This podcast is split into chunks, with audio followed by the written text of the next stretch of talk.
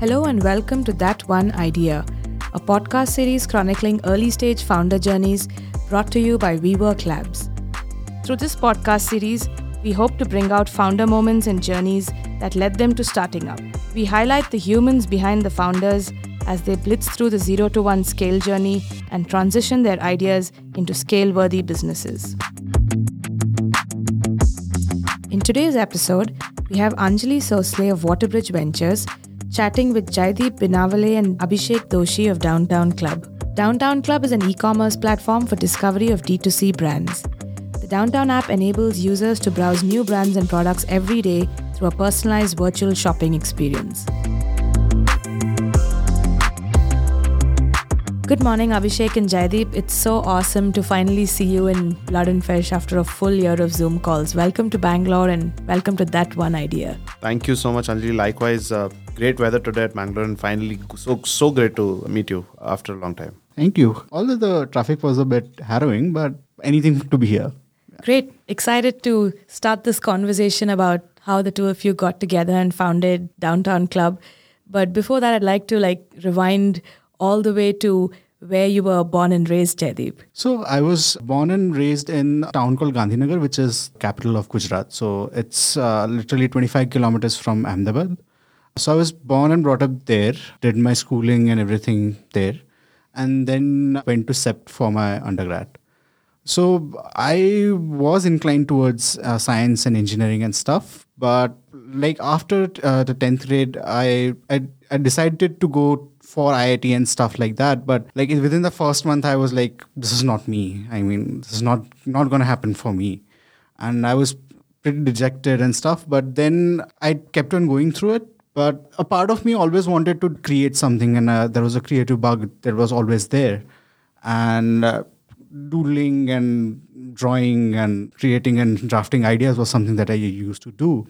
And that's where I went in for like a design course that I was exploring, and that's where CEPT happened. Any powerful childhood influences that had an impact on you? I am a huge movie buff, right? So for me, uh, the whole creative process of people coming together and literally like, so as you know, movies are made by people from different backgrounds. They come together for a few months, make something amazing which lasts for eternity. And that's something even people who don't know each other would come and to work together and influence a whole culture for eternity is something that that really inspired me right so that's where like i wanted to do something creative no matter what so whether it's movies or whether it's building websites or building apps or building furniture anything creative would would satisfy me so that's where I discovered that there's something creative that I would want to do in my life.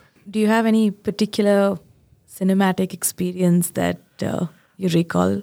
So first uh, cinematic uh, experience that I remember is watching Titanic when I was like three years old. I mean, that first experience of that visual eh, on a big screen was always there. And I'm a huge Spider-Man fan. So the second was the first movie that I wanted, like I literally dragged my father to the theaters was that. And again, that's where I'm still pretty excited about watching the new movie that came out. Abhishek, would love for you to race us through your childhood. Where were you born and raised? Yes, so I was born in a very traditional Gujarati joint family, and I was born in Bombay. The family decided to move to Ahmedabad over a period of time technically all of my upbringing has happened in Ahmedabad, Gujarat, and uh, raised in a family of 24. And post 10th, I went to Kota for my IIT JEE's, uh, you know, kind of entrance exam. And uh, one thing led to the other, and then I found myself in the same class as Jaydip, even if there is a four years of difference between both of us. And that's a longer story to, you know, kind of. But before you met Jaydip, since you mentioned Kota, I have to ask you about the Kota factory, and you spent what or close to three years there. Three years. Yeah. But take us through. Did you want to go there on your own accord, or was this the classic Indian parent pushing you to go? Oh, it was the other way around. Actually, the parents were coaxing me not to go, and I was the one that uh, initially patiently made uh, get got them to agree to let me go. And the last the drop year that I did uh, fought to you know kind of go there. But uh, yes, so went all on my own accord there and the first experience there was to you know kind of get down at the train station because there, there's no flights there, and got down at the train station and the kind of big billboards that we saw for a political campaign, uh, that was the kind of sizes of billboards that were there for each and every classes that So- that is there in Kota. Was it the faculties who were uh, being projected, or the, the students or the superstars of uh, that year? Both. So it's it's like the faculty and the uh, Rank student. Uh, yeah, you know, it's like PMCM. Both of them have to be there, something like that.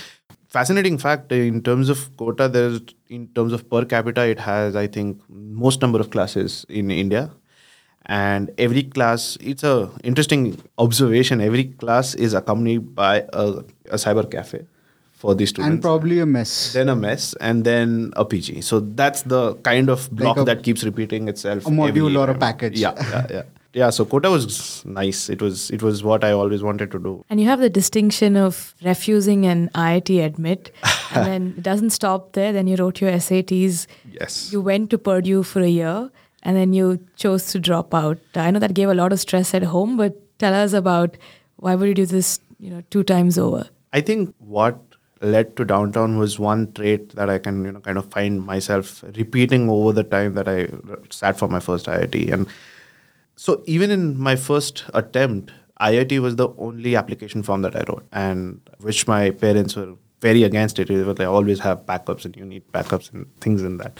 So IIT was the only form that I wrote for the first time. The second time also it was the only form that I wrote. And then that uh, didn't happen and I decided to you know kind of go to Purdue and uh, try my luck there. So uh, I sat for the SATs, and Purdue was the only university that I applied to. CEPT was the only university that I applied to, and somehow it's it feels a little unintuitive to have backups and work on backups. You know, It's if you have a plan A, just go all out on it, and that's it's literally opposite of what happened with me. I applied uh, to a hell lot of places, and I literally got only through CEPT, and either it was CEPT or it was a drop year for me. So if uh, I would have dropped out, this wouldn't have happened.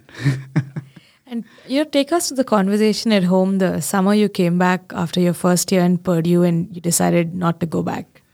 getting raised in a Gujarati business family, it's it's the thing that you always wanted to do, right? Um, you always wanted to build something of your own, and somehow because of all the notions that we have, we think that degree is important to get there, to get to that destination. And first year, I took a drop, came here, and started building something, and just that notion broke, right? You don't need a degree to you know kind of uh, work something on your own and that's where uh, that thing came in where we said that okay uh, let's build a startup and that admission is there even if i want to you know kind of resume after 6 8 10 12 month stint i can always resume there and start from where i'd left off so there was not a lot of downside in doing it and the upsides were unlimited if the startup did well so that's where it was a little bit emotional decision and a little bit emotional conversation to have with the family. But uh, I think uh, one of the great things about uh, at least my family is that over a period of time, they always kind of come back full circle and always have been supporting me to whatever I've always wanted to do.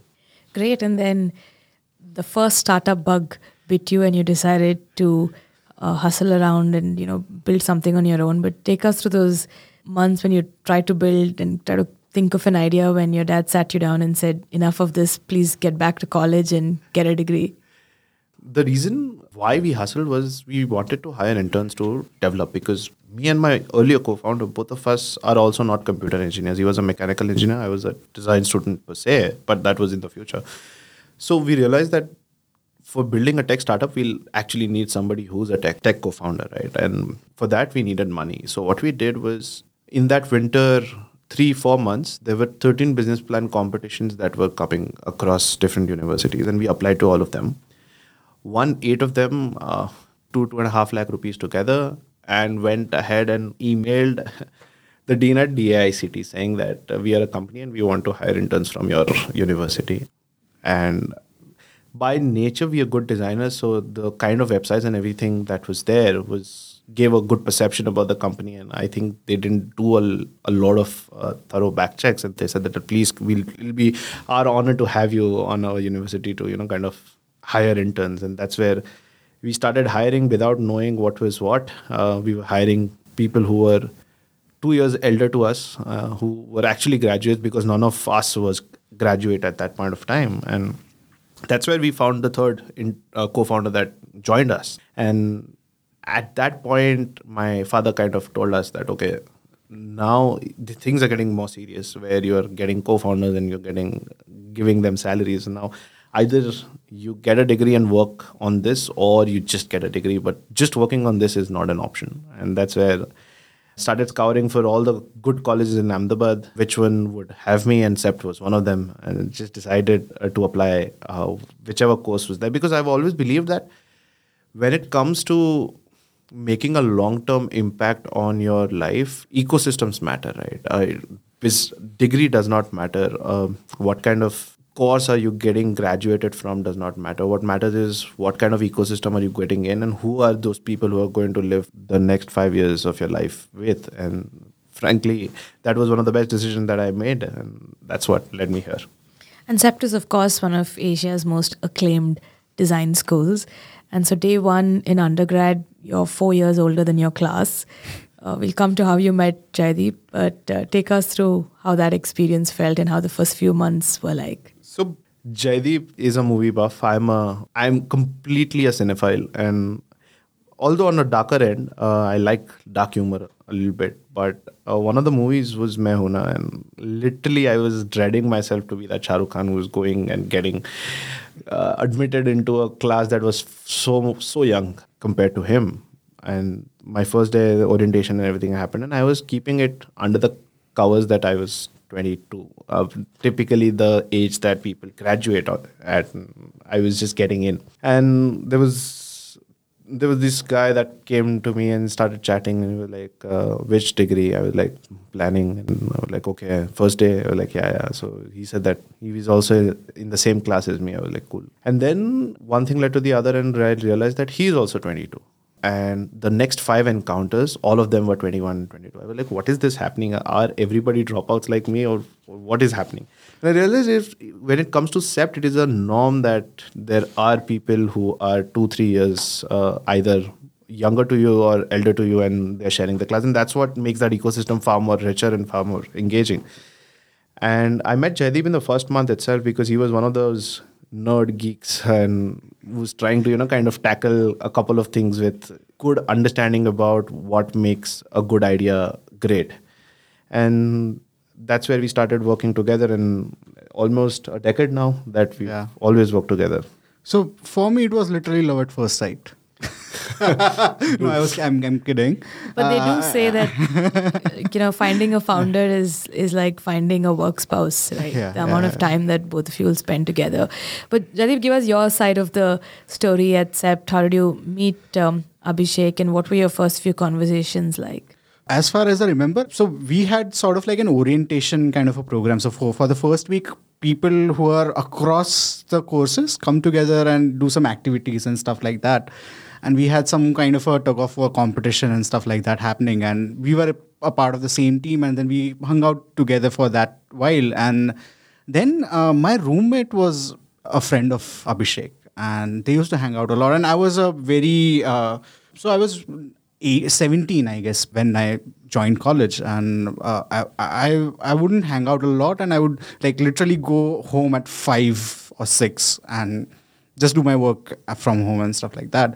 And completely opposite to him, where uh, he would literally be at college at like 24 7. Like our college is, is one of the few places which is open 24 7. And then I got introduced to him, and then uh, a lot of courses that we have are called studios. So, where you are given a space that you have to work on, you have to study, you have to design and pitch around ideas and stuff like that. And I really admired uh, the kind of work that these guys were putting out. And I was a completely different social group back then. And it was a healthy competition that was happening between both of us. And we used to admire uh, a lot of each other's work. And uh, that's where I felt that he's some, someone I can learn a lot from. And that's where I started following a lot of his work and stuff. And then we decided to let's do something creative together as friends and did a few uh, crazy crazy things. things yes. And Jaydip, yeah. you went on to take like a proper middle of fairway corporate job with Godrej um, after graduation. And interestingly, you came back together to found Downtown many years later. Yeah. Graduating and given that Abhishek um, started up while in college, what made you take like a corporate job after graduating? Ah, so I mean, there is a there is a, a huge chunk of story which is there in between. So before that, what we were doing was we were working on. Uh, so similarly, uh, what he had done with client ClientJoy before, we were also thinking of an idea which could solve a lot of problems for urban planners and uh, governments and stuff like that where uh, we could use co- computer vision to map out traffic and count vehicles and stuff like that. So there's a process when people design roads and uh, transportation systems where they have to do a lot of uh, traffic counting and stuff like that. And we wanted to automate that. And this was before even Google Maps was providing traffic insights. So it was then, right? So we wanted to do that and provide that as a service to either Google or even or any anybody who's ready to pay for such an insight and stuff like that. So that's where we also applied to a lot of business plan competitions, won a few, and again the same story happened uh, where we were hiring people who were elder than us, and uh, that's where also I got a taste of how starting up feels like. And once you are there, I mean that high is, I mean you cannot match it with anything, and that's where I was like, I want to do it again uh, let's see. And then there was also a point of time you were doing graffiti and uh, placemaking stuff, right? that story is also something that, so we were, uh, we got together like 30, 40, 30, 35 people from across the town, across the college, and we decided that let's create beautiful spaces in the city where something cultural could happen. And we also worked on that for quite a while. And that's where we learned how to manage and work with a lot of different people, different backgrounds, different age groups, and stuff like that. And that's uh, that was the story till then. And then my parents had a day job, right? So they also wanted to me to do something which was very formal. So they were like, okay, you have tried something, but you should also go for like a master's degree and stuff like that. And I wanted to go to the US to study you know something which is at the intersection of design and technology. And for that i was uh, i met uh, one of the faculties who were there in, in my college who was an mit grad. And he started a fabrication lab in, in the college and that's where a lot of creative people from the city would come and hang out. And and i used to li- literally bunk classes to be there and spend time like if I would not like a professor or if I'd not like a class, I would just bunk it and be there and do some stuff. So a lot of prototypes we built there, a lot of circuits and a lot of uh, fabrication that we did. And he he saw something that okay, if you want to go to a place like that, you should work for a while and build your portfolio up, and then probably you can go to the US and get a nice degree and stuff like that. And that's where he also joined Godrej and he literally plucked me out of the college uh, there. And before even I was graduated, I was working there. So in the last semester of college, uh, I used to live in Bombay. Uh, take a flight on Saturday. Monday, I used to attend a class and take a flight out to Bombay, uh, Bombay back, and that I did for like six months. And then uh, for two years, I was there in Bombay. And Abhishek, I think you always had like clarity that you're going to be starting up on your own and no corporate job out of graduation for you. Tell us about how you came up with ClientJoy. For at least us, and I think a lot of startups, what typically happens is you find a market which is growing, you find a problem statement which is there, and the jump happens. And then you let the consumers kind of guide you what exactly are you trying to solve right you I, I don't think I have never had the clarity of getting to the solution and then starting up, right? This is the solution, let's start up. And that was the solution which remained that solution. Uh, markets kind of, or the consumers kind of guide you through what a typical solid solution is going to be.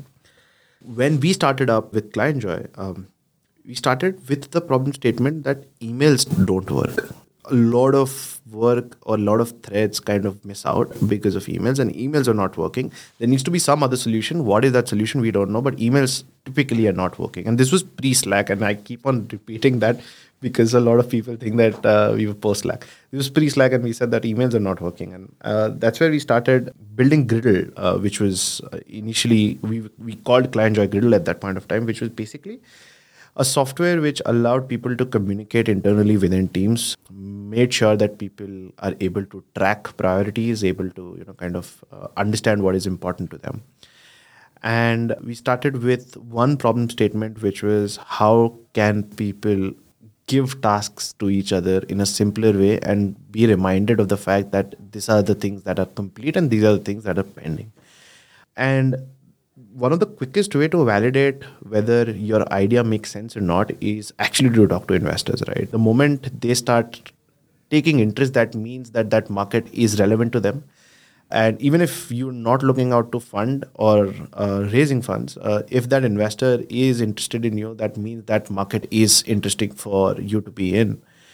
Uh, so we started talking to a couple of investors one of them being cie at im uh, which is uh, iim's uh, investment arm and they started getting interested and interested. And they had a program called iAccelerator where they took 10 companies across india and got them in the same room for three months in a very fast paced uh, cohort kind of a way.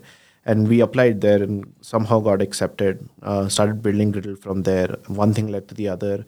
And we started pivoting from solving communication issues in, in internal teams to solving general document workflows in internal team and then uh, really specified it to just handling client lifecycle management for agencies between 20 to 30 employees Great. And tell us about when you and Jaydip actually, you know, came back together. I know that Jaydip, you went on from Godrej and then you went to IIMA, finished your MBA.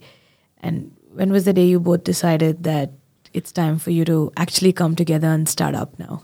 Yeah, so uh, when I was in Bombay, I was so I stayed there for two years and really amazing space of like really creative people doing some great work and stuff like that. But still being a part of a large company, there are a lot of checks and balances that are there, which are which are great to have at that scale. But uh, when uh, you are used to working in a startup environment, you are used to like quick decision making, and you're used to like being in touch with like two or three people, and you just literally decide what to do.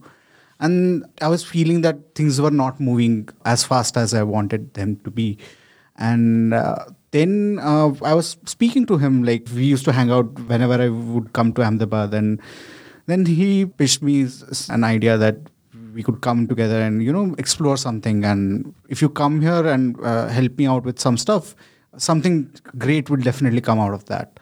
And that's where I was like, okay, I mean, I always wanted to do this. Why not now? This is the best time to do it, right? Because uh, age wise, I was around 25, and being from 22 to 27 is like the best age to you know try a lot of different stuff. And literally i've done that right not followed a specific path and just wandered around and tried different things. And so that's where we came together and just brainstormed like hard brainstorming. And abhishek after spending your early 20s being an outlier and evading if i may the formal education system you actually decided to you know just follow the playbook and you went to ISB?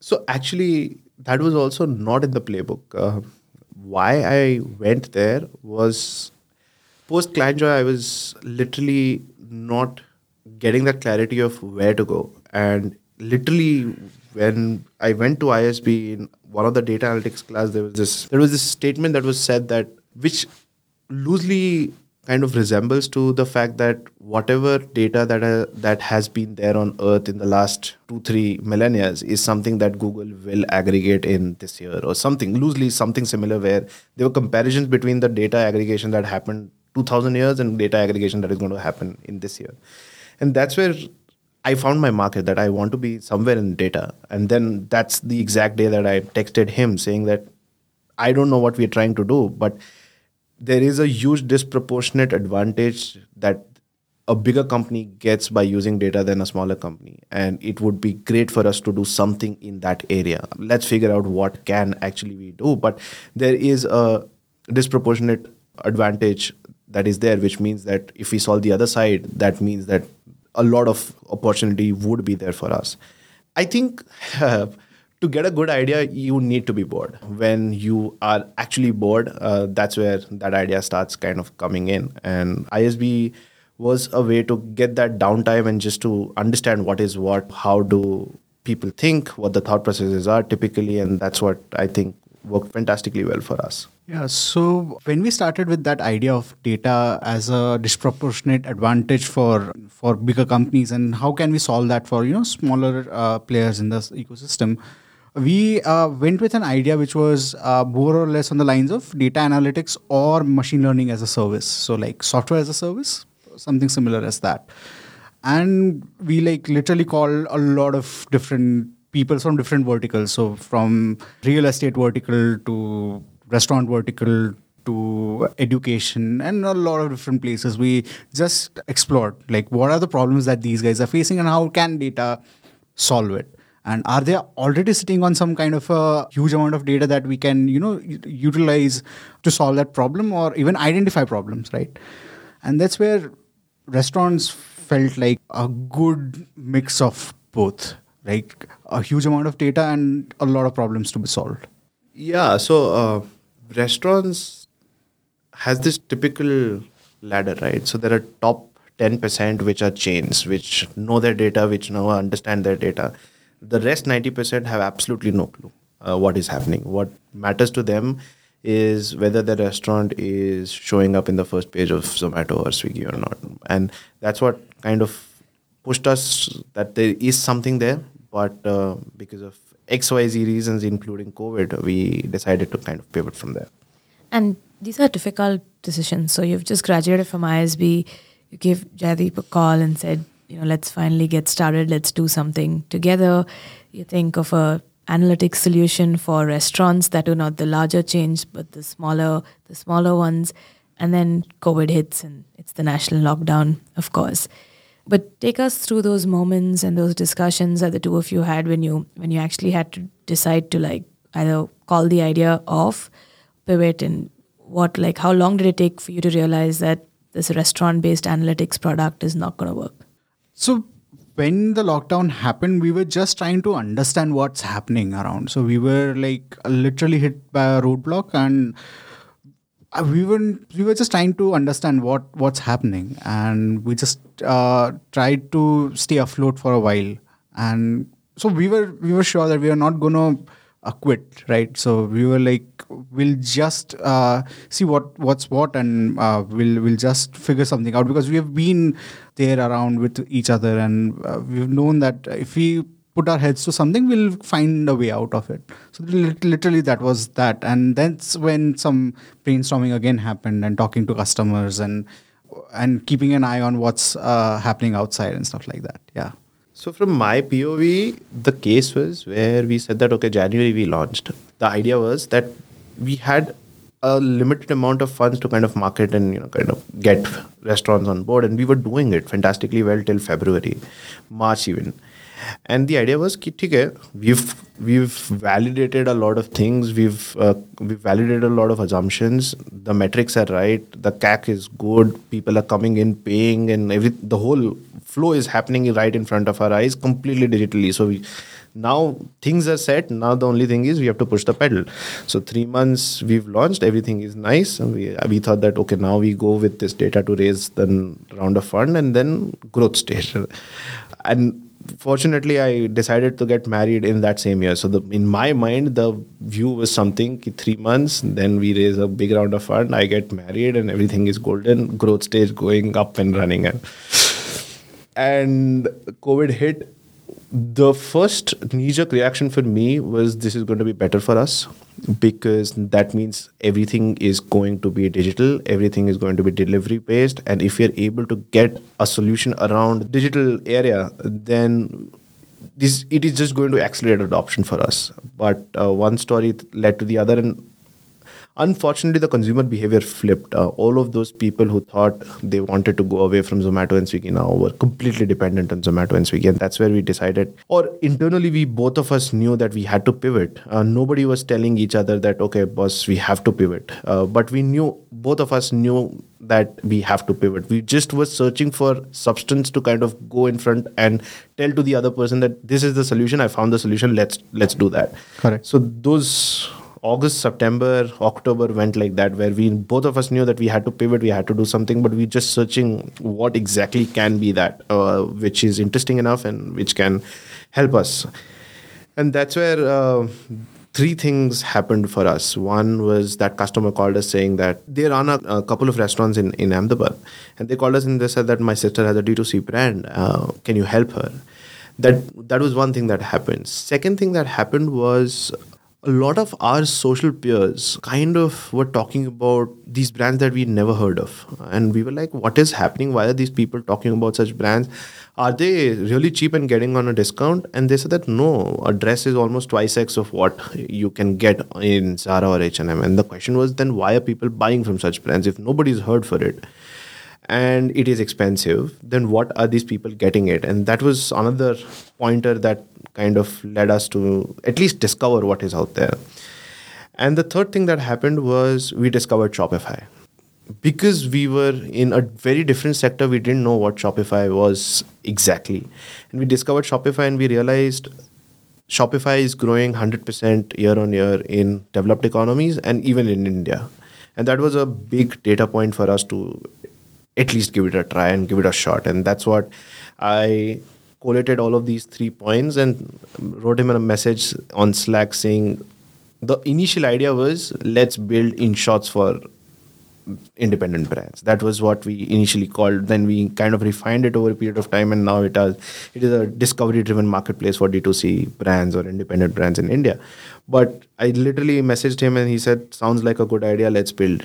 Uh, and that the whole conversation was literally 35 seconds where I messaged and he messaged, yeah. sounds like a good idea, let's build it. And that's that was what it was.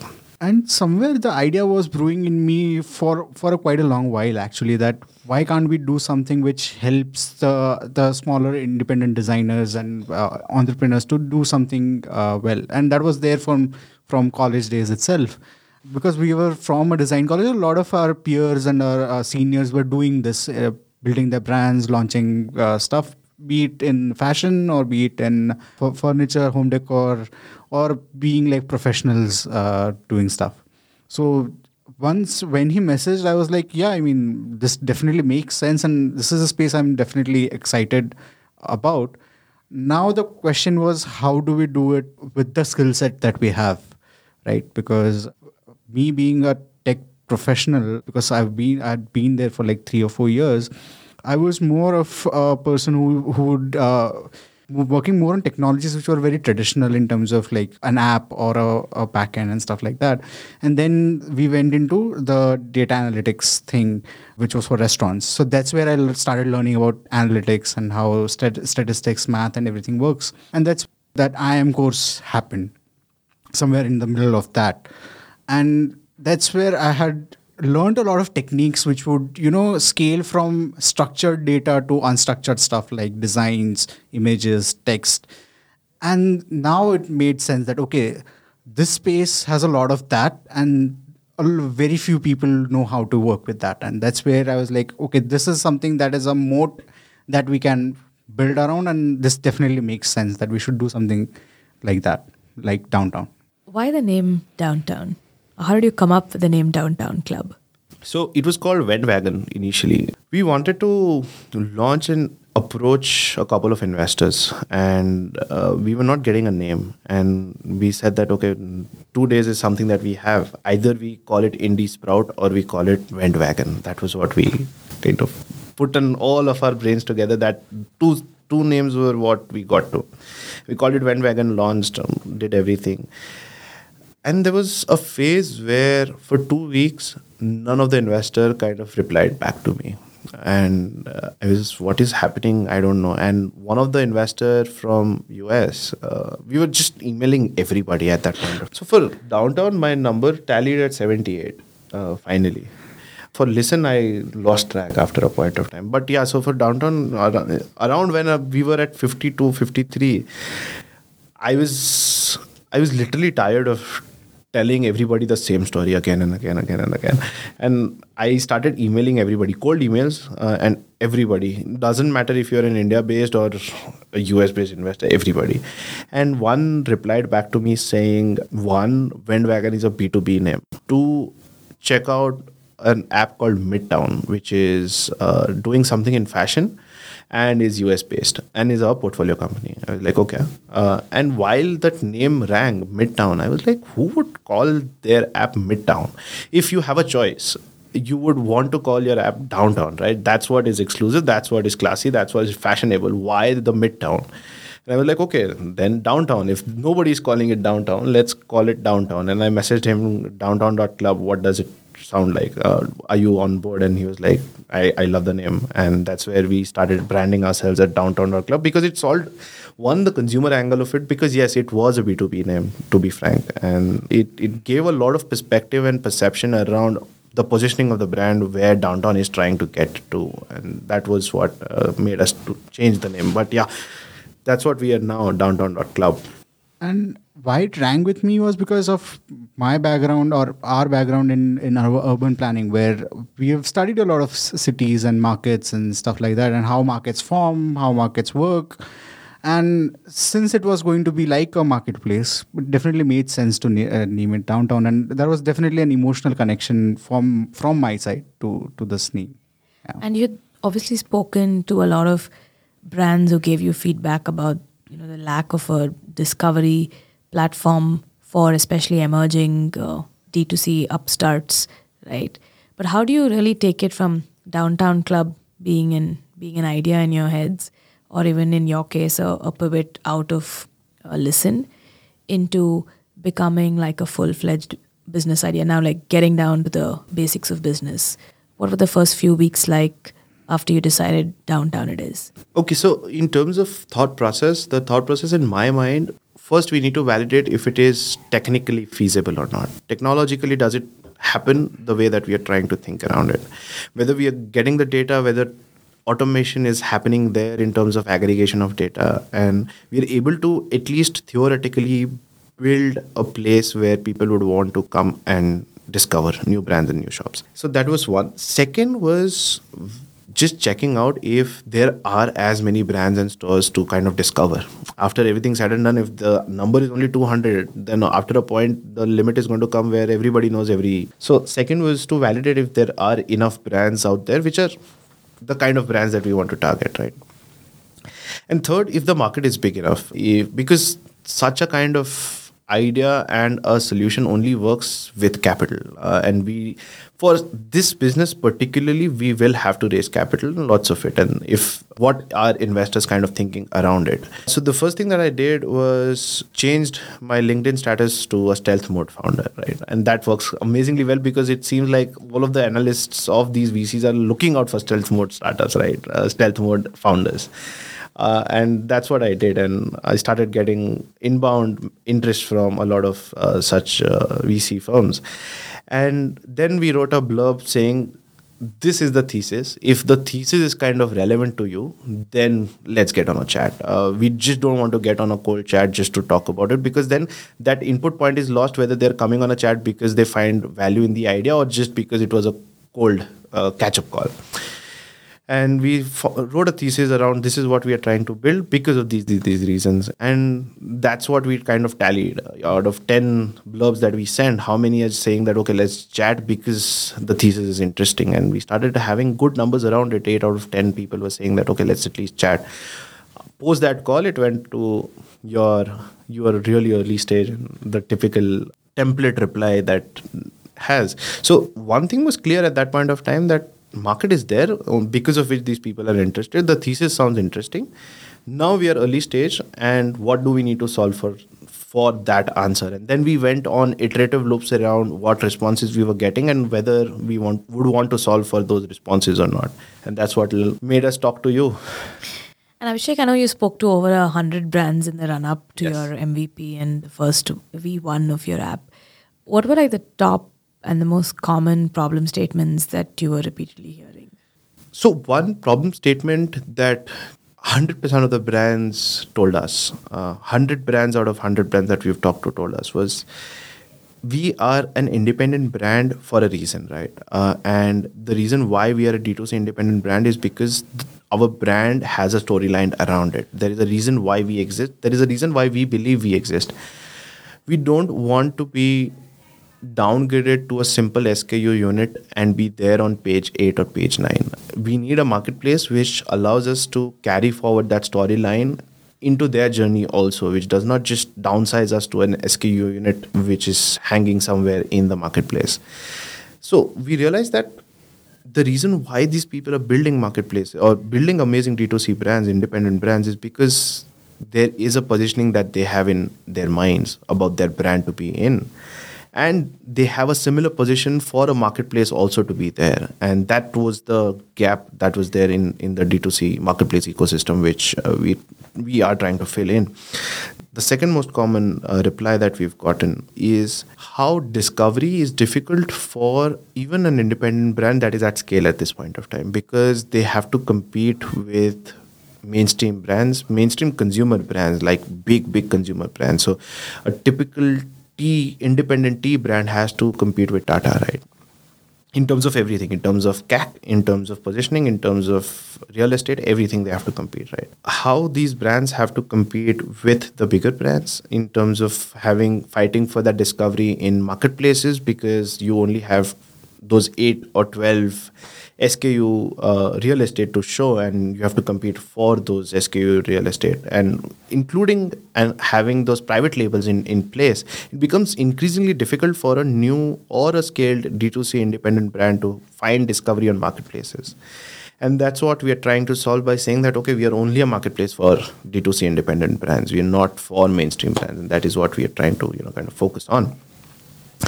And the third is around analytics. And that is an interesting aspect in a marketplace. If I, as a D2C brand, am selling something, who owns that consumer? Or at least the know how of that consumer? And that question has different responses. And we are trying to build a system where the data around that consumer is something that is held by the D2C founders and D2C brands, where they can make in- interesting decisions on the insights that they're getting and that is these three are the topmost repeated uh, issues around the current uh, e-commerce landscape that we we found while talking to D2C consumers and D2C founders. And I remember Jaydip when you first pitched to us, just being uh, very impressed by the sophistication of your MVP. Both of you have written every line of code of the app, and it has a very distinct consumer journey and a very very distinct UI take us to some of the backstory of, and I know both of you are design graduates, but you know, how did you think about designing this to make it like a very distinct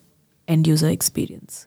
Right. So, being a design student, we've always learned that design around what the user is already doing or around his natural behaviors. So, you cannot uh, drive a person to do something which is against his natural behavior. So, first was observing how this the target market is behaving around uh, shopping and being in the same age group same social group we were we knew how in general everybody acts on a e-commerce website or an app.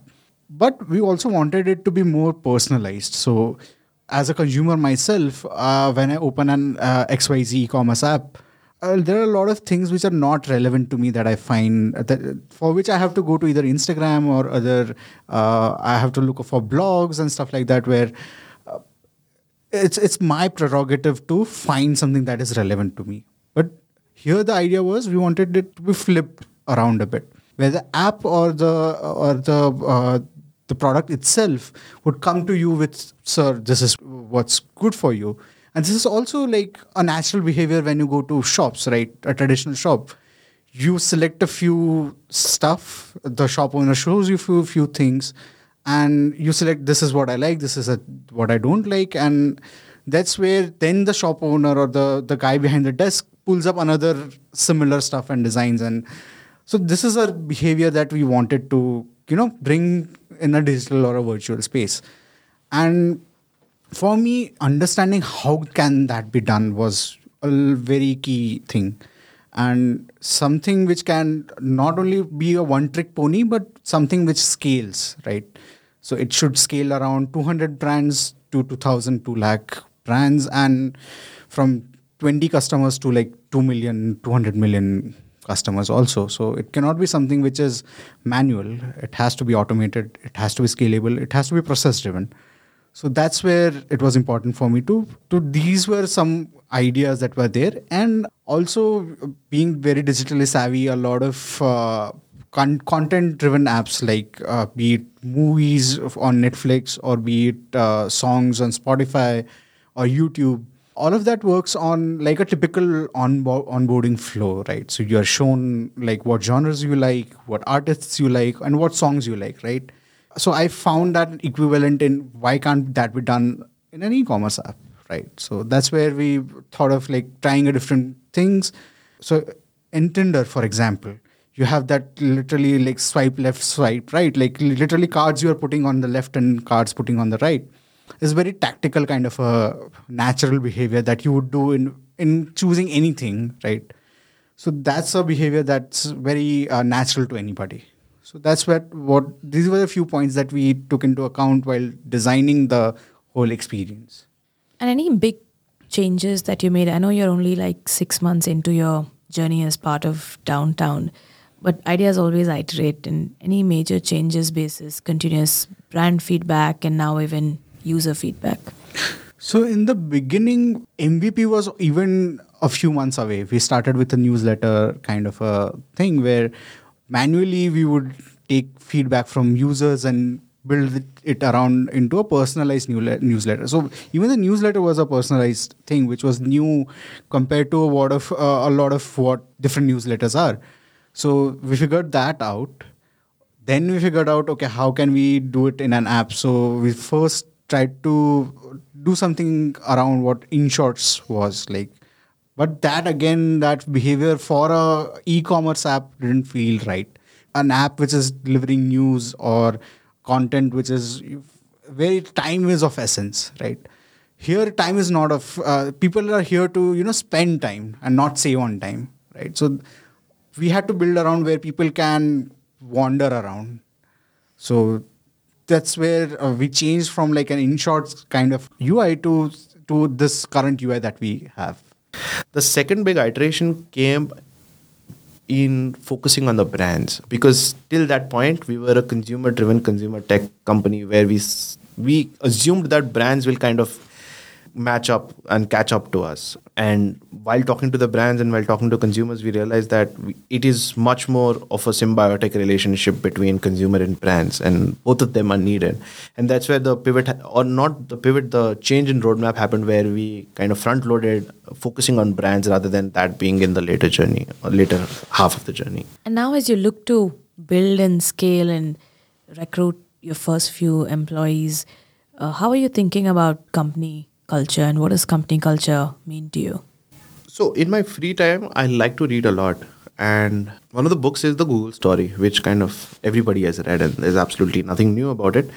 But there's a definition of a good team uh, that was written by Eric Schmidt, right? And he says that any number of people that you can have fun around, if there is good music, good food, is a good team to have. Uh, there's absolutely no added uh, effort that goes in getting that team in one place. If there is good music playing and good uh, food, and you are having fun, that is a good team to be around. In terms of culture, we as a team and we as founders are consciously by design slow hirers and we want to hire slow. We don't want to hasten the process and make sure that or ensure that people who don't understand us and we don't understand them get into the same room and there is additional effort needed to get them on board right?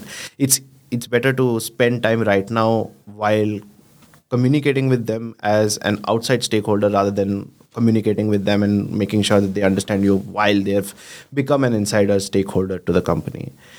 Uh, so the current focus is getting the core team in place where these people not only understand what we are trying to build but why we are trying to build it. Because if they understand the why and they're on board of that goal that means that they are going to do the same things or similar things or even different things, but at least in the same direction of understanding our consumers because everything ultimately boils down there. The moment we stop understanding our consumer at that point of time, I think we are building for somebody else that is not our consumer, which is wrong at least at this pa- at, at this stage of the company. So that is one of the focus. The other focus is to launch as soon as possible because what we've seen at least in the alpha beta versions is the moment people interact with our app, there is a completely different perception to what we are trying to build. Uh, when we tell them we are a marketplace for independent brands or D2C brands, that is one perception that they have in their mind. But the moment they have that product in their hand, the whole perception changes. And that is what we're trying to do to get there as quickly as possible. And Jaydip, what gives you sleepless nights today? What What's top of your worry list with regard to the business? Top of the worry list currently would be actually launching as fast as possible. So I don't want to wait too long before before we launch. I don't want to be the person who would you know want to perfect it to the last T, and I, I just want to get out of the. I mean, I want to bring that car out of the garage as fast as possible because that's when I'll know what's uh, what's working and what's not working. So first is launching and then definitely second is hiring. So for me hiring as a process it's kind of similar to how we both are wired right? So we both have a, literally a very complementary set of skills and mindsets uh, that we have. So where he is good at uh, i'm i'm not that good. So when it comes to business or making plans in terms of uh, financials and marketing and stuff like that he's really good at versus I'm good at building tech and designing stuff and uh, managing uh, managing tech teams and stuff like that. That's where I where I'm good at. So finding people who are having those complementary set of skills is what I'm uh, looking for, and people who are kind of smarter than me, and I will be excited to learn from them, talk to them, and it should be uh, ha- talking to people shouldn't be an effort. It should be effortless. It should be something where uh, it's like hanging around with friends. You wouldn't want to uh, log off or go away from your friends, right? So if the, if the team is such, yeah, I mean that's the best kind of a situation that you can have. And Abhishek, take us through a day at downtown today. How does your day look like today? What are you solving for? What we're trying to solve right now is to make sure that we build the product as soon as possible. That is the first and the only priority that is right now. As we ourselves are very slow hires, uh, that process uh, is going on and will go on for another three months. But at this point of time, all our effort, all our effort and energy is kind of into how how do we get to market as quickly as possible and in the most optimum way right so we don't want to make it perfect but at the same point of time we don't want it to have uh, gaping loopholes in terms of how the system is built right? So we want to be somewhere in the optimum range and the whole point is to get a group of people together who can reach to that direct destination in the quickest way possible. A typical day at downtown today is 80% of the time goes in getting people on the same page, uh, getting them up to date in terms of what the other team is doing because there are multiple teams working uh, on the same thing. So majority of the time goes in making sure that everybody knows the same amount of information and everybody is on the same page.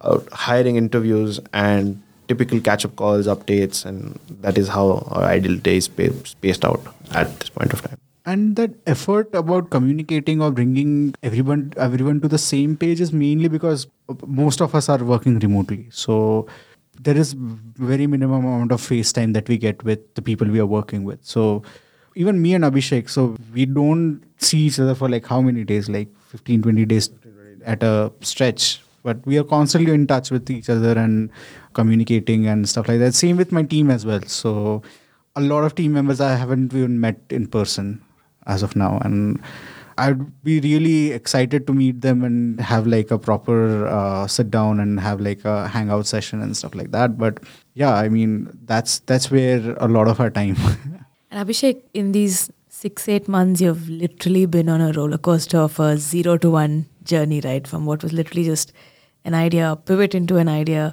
but give our listeners a sense of your size and scale today. Where downtown is right now, starting from literally just one liner problem statement that we wanted to solve. Uh, today, we've been able to aggregate almost 3,000 brands, almost 4.5 lakh SKUs that are sitting on Shopify storefronts uh, in India. And all of these brands are a particular set of brands which have amazing well positioned products amazing well positioned ideas storylines. So they are a sector of all the shopify uh, brands that are there available in in india but these are the kind of brands that kind of relate and are relevant to our consumers and that is what we are trying to always do justice to. At this point of time we are just getting the app launched and once we're there we hope to see amazing traction from the consumer end also Jaydip, do you have a favorite storefront or a brand on downtown that you're already rooting for? So I l- really like this brand called uh, Spin, which is a uh, home decor brand, and I like it because it's uh, it's very close to my aesthetic, like the kind of uh, stuff that I like. It's very minimalistic. It's very close to. I mean, it respects materials and respects form and stuff like that, and there are no frills around it. So that's the kind of a brand that I personally uh, favor. Uh, for me, there's a brand in MP. Uh, it's why it is my favorite brand. It is called Weaves, uh, and it is simple fabric brand which weaves some amazing silk and cotton and and the likes. It is started by underprivileged people, uh, people who don't have anything to think around how to position, how to market, how to be digital in this age and sense. But if you look at that brand, it is amazingly well positioned with the storyline that it has, with the kind of content that it, it is creating, with the kind of people that are behind it. It even from a tier two, tier three city like uh, like from a state in MP, these brands are able to be relevant and resonate with a kind of target market that we are targeting and the fact that they're able to do it sitting there is something that makes it a favorite for me. Another brand that i really like is fizzy goblet a lot. I mean uh, i'm though not the target market but i mean the kind of uh, variety that they bring to and the kind of attention to detail and stuff like that that's something that i also like a lot. Great. And 2022 has just dawned upon us. What are you most looking forward to and excited about? By 2022 I, this day next year we we should be sitting on at least 200,000 users and getting some amazing feedback from them. Uh, what we're doing right, more importantly, what we are not doing right, so that we can improve on those things and, and reach to the next uh, scale of the brand and the product that we want to build. For me, it's uh, sitting on a huge stash of money. no, no, I'm, I'm just kidding. Uh, yeah, I mean, what I would really want to see in 2022 is scale, right? So I want a downtown to be a brand which has a huge recall uh, around people. I'm I know it's uh, one year is a very short time for that, but if we are able to you know achieve something through word of mouth or through cracking that uh, user behavior really well, probably that could be true because we've we've seen the journey from zero to like one right? Uh, now is what we're waiting essentially for is the journey from one to five right? So when do we reach 100k users or 200k users or 1 million users is something that we all are looking for. Uh, the journey before that we've seen in some sort and fashion in in the earlier companies that we worked in uh, and that's what we are trying to look forward to. And Jaydip as you you know do your daily or weekly calls with your parents today and they they're seeing you as a startup, as a funded startup founder.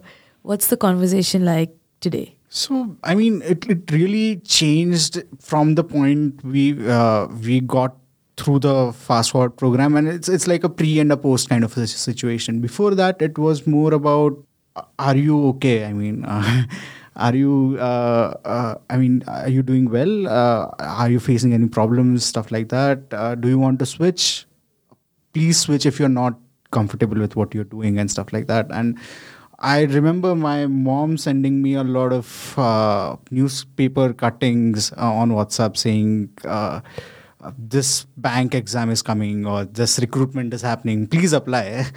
Or like i'm not going to even look at that. And now that has stopped.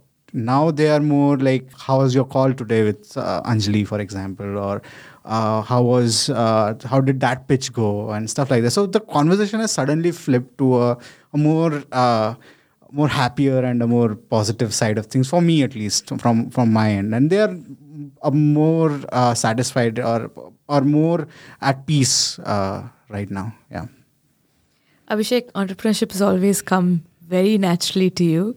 And how much of a hard time does your dad give you at home now? Even when we were not funded, it was not a hard time, but the nature of discussion itself was hard, right? How do you uh, get your parents to understand that what you were trying to build was not something that is anymore possible because of the conditions changing, and now you need extra time? Because, see, startups, it's time and money, right? Uh, and most importantly, a lot of founders have such conversations with their families where they're essentially buying time. Give me one year, give me one and a half year, and things will change. Uh, essentially, that is something that I also did, and one and a half year out of which one year was in COVID lockdowns, right? So the discussions started getting more and more difficult, not because of the fact that they were giving me a difficult time, but I was sort of feeling it difficult for it to justify of how much time do I ask for more and uh, is it possible or sensible to get uh, or, or to take more time because uh, every day was one pitch and every day was one rejection right uh, and 100 such days is kind of starts taking a toll on you there was a conversation where I said, where my father asked me that, what is the deadline? You need to keep a deadline that by this day, if it does not happen, uh, you joining the family business. And I said that the deadline is when either I go broke or I raise funds. So that is what it is. Uh, I'm not quitting midway uh, because I never know what is just go, try, going to flip. And that is exactly what happened. Uh,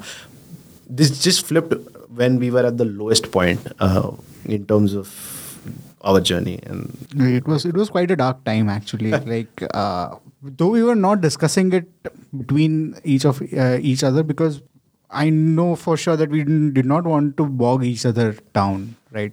So keeping up that morale and energy was quite important during that time. And so we were constantly building stuff constantly trying out ideas and stuff like that. And uh, on the sides, we were l- seeing a lot of other startups getting funded and a lot of uh, celebrations happening around uh, uh seed rounds and uh, Series A rounds and stuff like that. And we were constantly even questioning ourselves: Are we good enough, or are we? Uh, can we do this even?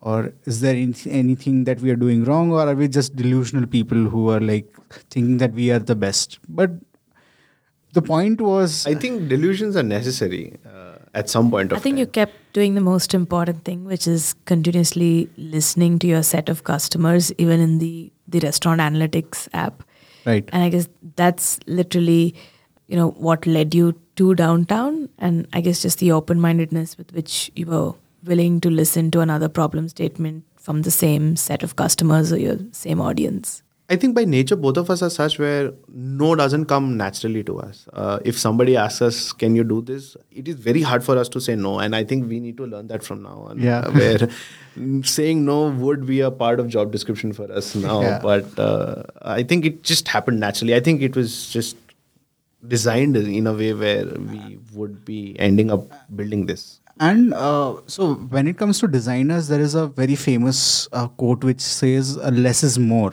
right? There is another uh, spin to that which is called as yes is more, right? Okay. And uh, I follow that kind of uh, approach that okay, let's try it out. If it works, it works. If it, it doesn't work, we'll do something about it. And that's what what we have been doing so far. And yeah, I mean now that difficult conversations about having to say no is something that I'm also learning as time goes by. Fantastic. Thank you so much for sharing your journey with um, so much authenticity and, uh, you know, vulnerability. And I'm sure this will inspire, and I truly hope it will inspire many, many founders to start up. Thanks once again for coming on that one idea and taking us through how that one idea, which was downtown, came about. Thank you so much. Thank you, so much. And thank you for having us. And if you're listening, download downtown We are customer. Thanks. Yeah. That was a very cheap plug, but I had to pull it. Yeah.